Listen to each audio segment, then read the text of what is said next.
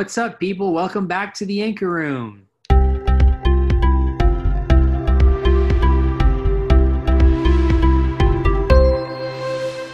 Well, today we are joined here by a special guest, uh, our very own Blair Brake. Say hello, B- Blair. Hello. How's it going, Rigo? Hey, it's going well. For those of you guys who have uh, not had the privilege of meeting Blair, Blair serves on staff with us here at Chi Alpha at, M- at uh, UVA, and we're just so grateful for her. She just spoke this past week, and so we're excited to just have her on board here and uh, yeah, just talk shop with her about Revelation and many other things, right, Blair? That's that is absolutely right. It is a pleasure to be here. Super. So um, we'll start with a very important question. Um, I hear that you're into slow cooked meals. So how did you get into slow cooked meals and why? That you know what? I'm so glad you heard that because that is absolutely true. Um, you know, honestly, it was my dad. He was is the the chef in our family Okay. um my immediate family and so he always like he would try to teach my sister and i growing up just like all sorts of different recipes and like whether or not we like listened i don't i don't know but Yeah.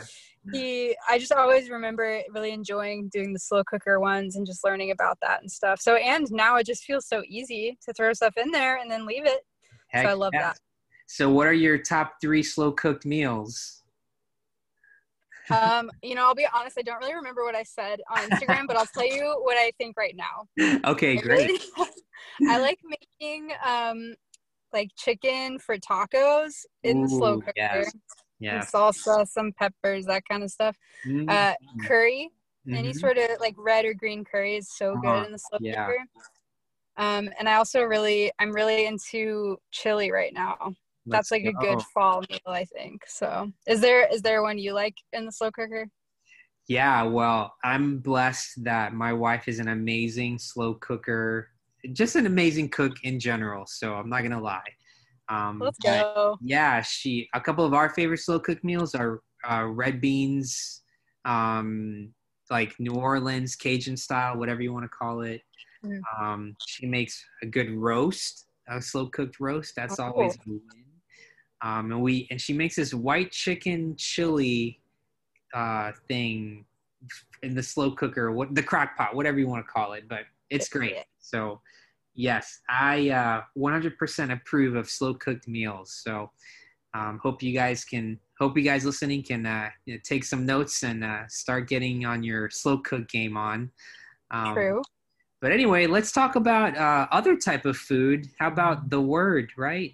Let's talk go. Spiritual food here. Um, this past week, Blair blessed us with an awesome message on Revelation. Uh, she was talking from um, Revelation 17, which, uh, hey, you know what, guys? There's a lot of imagery here, and Blair did an amazing job talking to us about uh, what all this stuff is. And yeah, good job, Blair. So thankful for the way you um, just kind of talked to us in uh, today's language about what some of these images mean and might have meant for those uh, listening at the time. But anyway, I want to start with you just kind of reminding us of like maybe what was one of the big key takeaways um, from this past week's message, and maybe just to reiterate that point for us. Sure, yeah. Thank you, Rigo. I think, like Rigo said, there's just so much to this passage, um, so much imagery. So I'd really encourage you all to do your own kind of deep dive into it. But um, a main point that I got out of it in my in my own study and from what we talked about last night was just this idea that Jesus um, really is King of Kings and Lord of Lords, and because of that, you know, we see God's plan um, to bring His ultimate judgment on evil, and we see that that's happening that's going to happen one day um, for once and for all but it's also happening um, here and now as he works through us and as he invites us into um, responding to evil and to fighting it. And so um, yeah i think the big takeaway there is that we get to be citizens of where where we are we get to be participants in in our lives you know so to speak we get to be classmates and and husbands and wives and friends and family but we also um, yeah, we get to be ambassadors, and that we're, we're ambassadors for the kingdom that has come and is coming. So, Amen. That's yeah. that's what I'm hoping we we get out of Revelation 17. Yeah, and you know, there's obviously like a lot of very um, uh, intentional images here. We're talking about, you know, a, a woman described as a prostitute, a beast, mm-hmm. abominations of the earth, and you know, I think a good question that I'd love to maybe ask you personally is how how do you practically remind yourself of whose kingdom you're in when we face so many pressures like we have this year, right? 2020 will probably go down as maybe one of the worst years in history, right? You know, we've had many trivial things not go our way and then many other significant things not go our way. You know, we're dealing with a global mm-hmm. pandemic. Um, we're uh, dealing with uh, pressures of, of an unexpected school semester. Uh, mm-hmm. We just we're coming out of a highly contentious election cycle, um, and, and you know there's other things that many of us might individually be dealing with. And so for you, Blair, I'd love to maybe have you give some advice or maybe a little bit of a personal glimpse into how you remind yourself that you're this ambassador of Christ mm.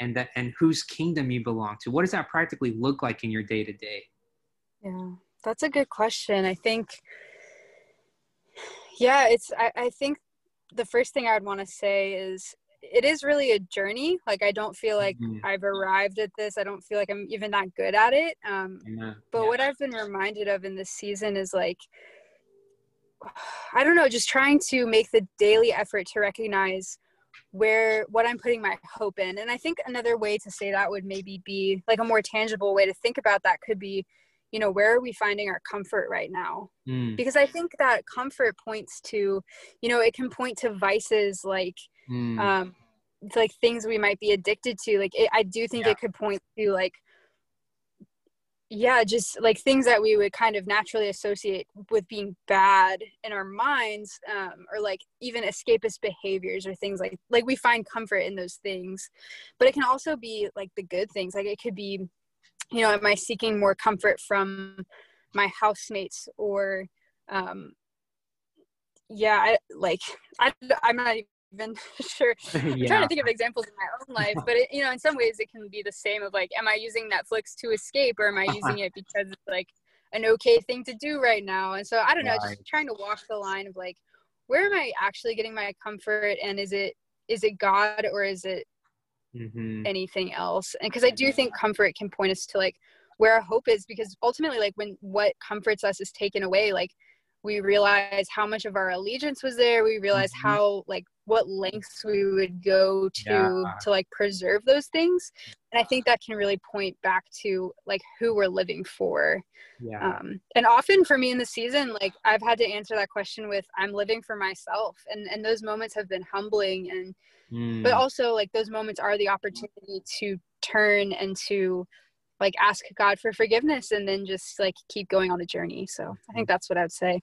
Yeah, that's a very good point, Blair. And you know, because I, I, I even think there are some things that like aren't necessarily like outright evil or sinful. You know, it's not like you know watching Netflix is is you know part, partaking in the beast or anything right. like that.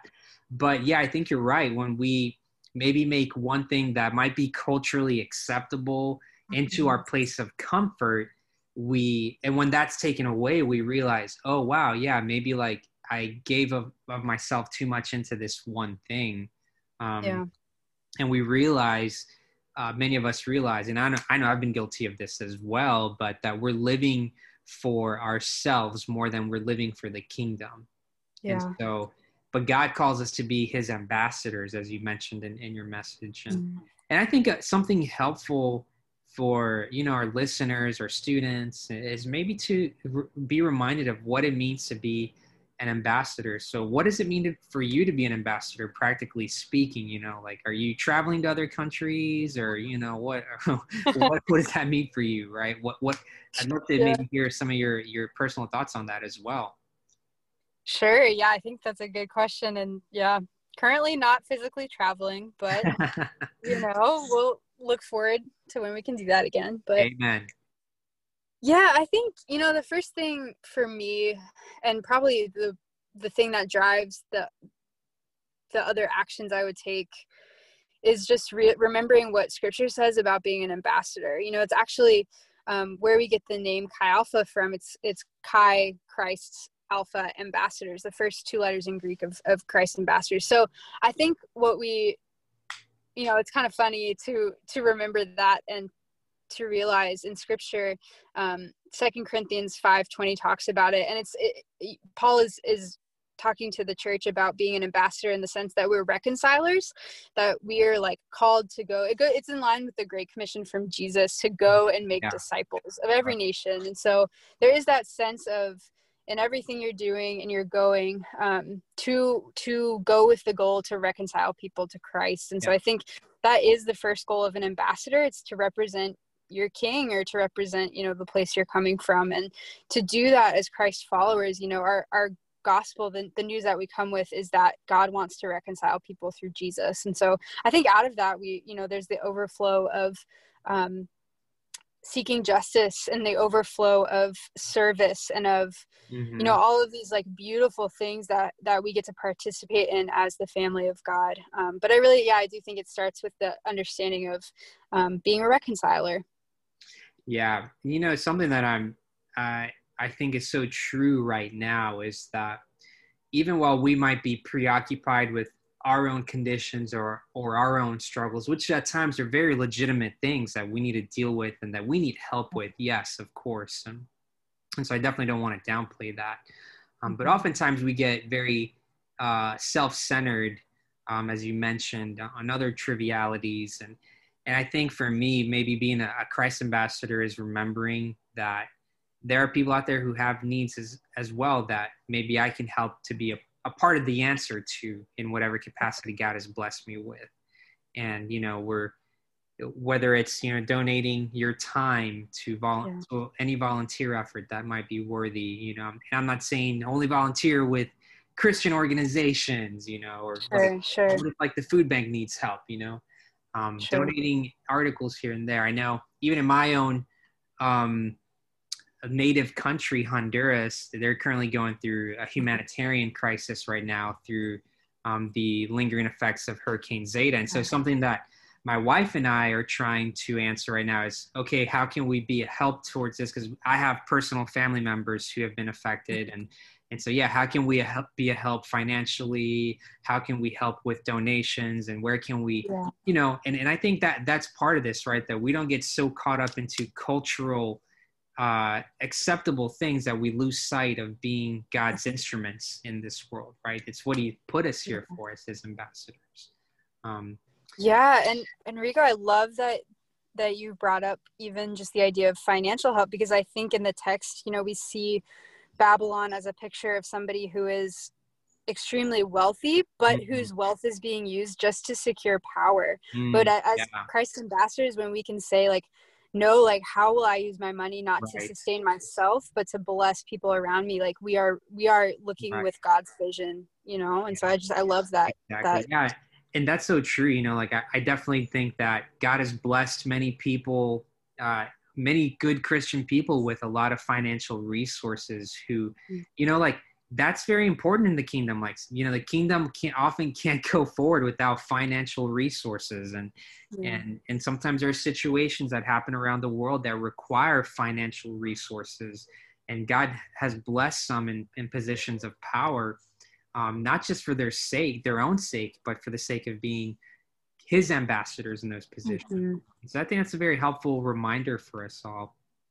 Um, yeah, Blair. So um, before we go, are there any other final encouragements or, or maybe reminders you'd like to give our students?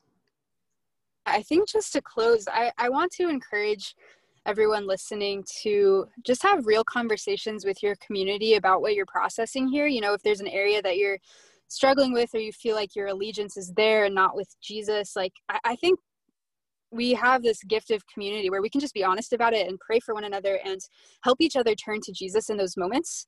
Um, so yeah, I would say just get honest with yourself and get honest with your community, um, because I, you know, I really do believe that as God, you know, wants us to help reconcile, like He also wants us to be reconciled to Him. And I think, you know, obviously, I think that there's the one time like salvation, like point to that but i also think it's a daily reconciliation of like turning our eyes back to jesus. And so i would just want to encourage us to keep um to keep doing that together and in community. Awesome. Well thanks so much for that encouragement blair and thanks for serving our fellowship this past week with um you know your your words and the word of god as well. So thankful for you. And for those of you out there who haven't listened to blair's message go and listen to it and um, yeah, definitely be encouraged by, um, yeah, this amazing call to remember, to be reminded of, of whose kingdom we belong to and, and ultimately, you know, what that means for us as we are his ambassadors on this earth. Well, guys, hope you have a great week. And until next time, we are signing off from the Anchor Room. Peace out.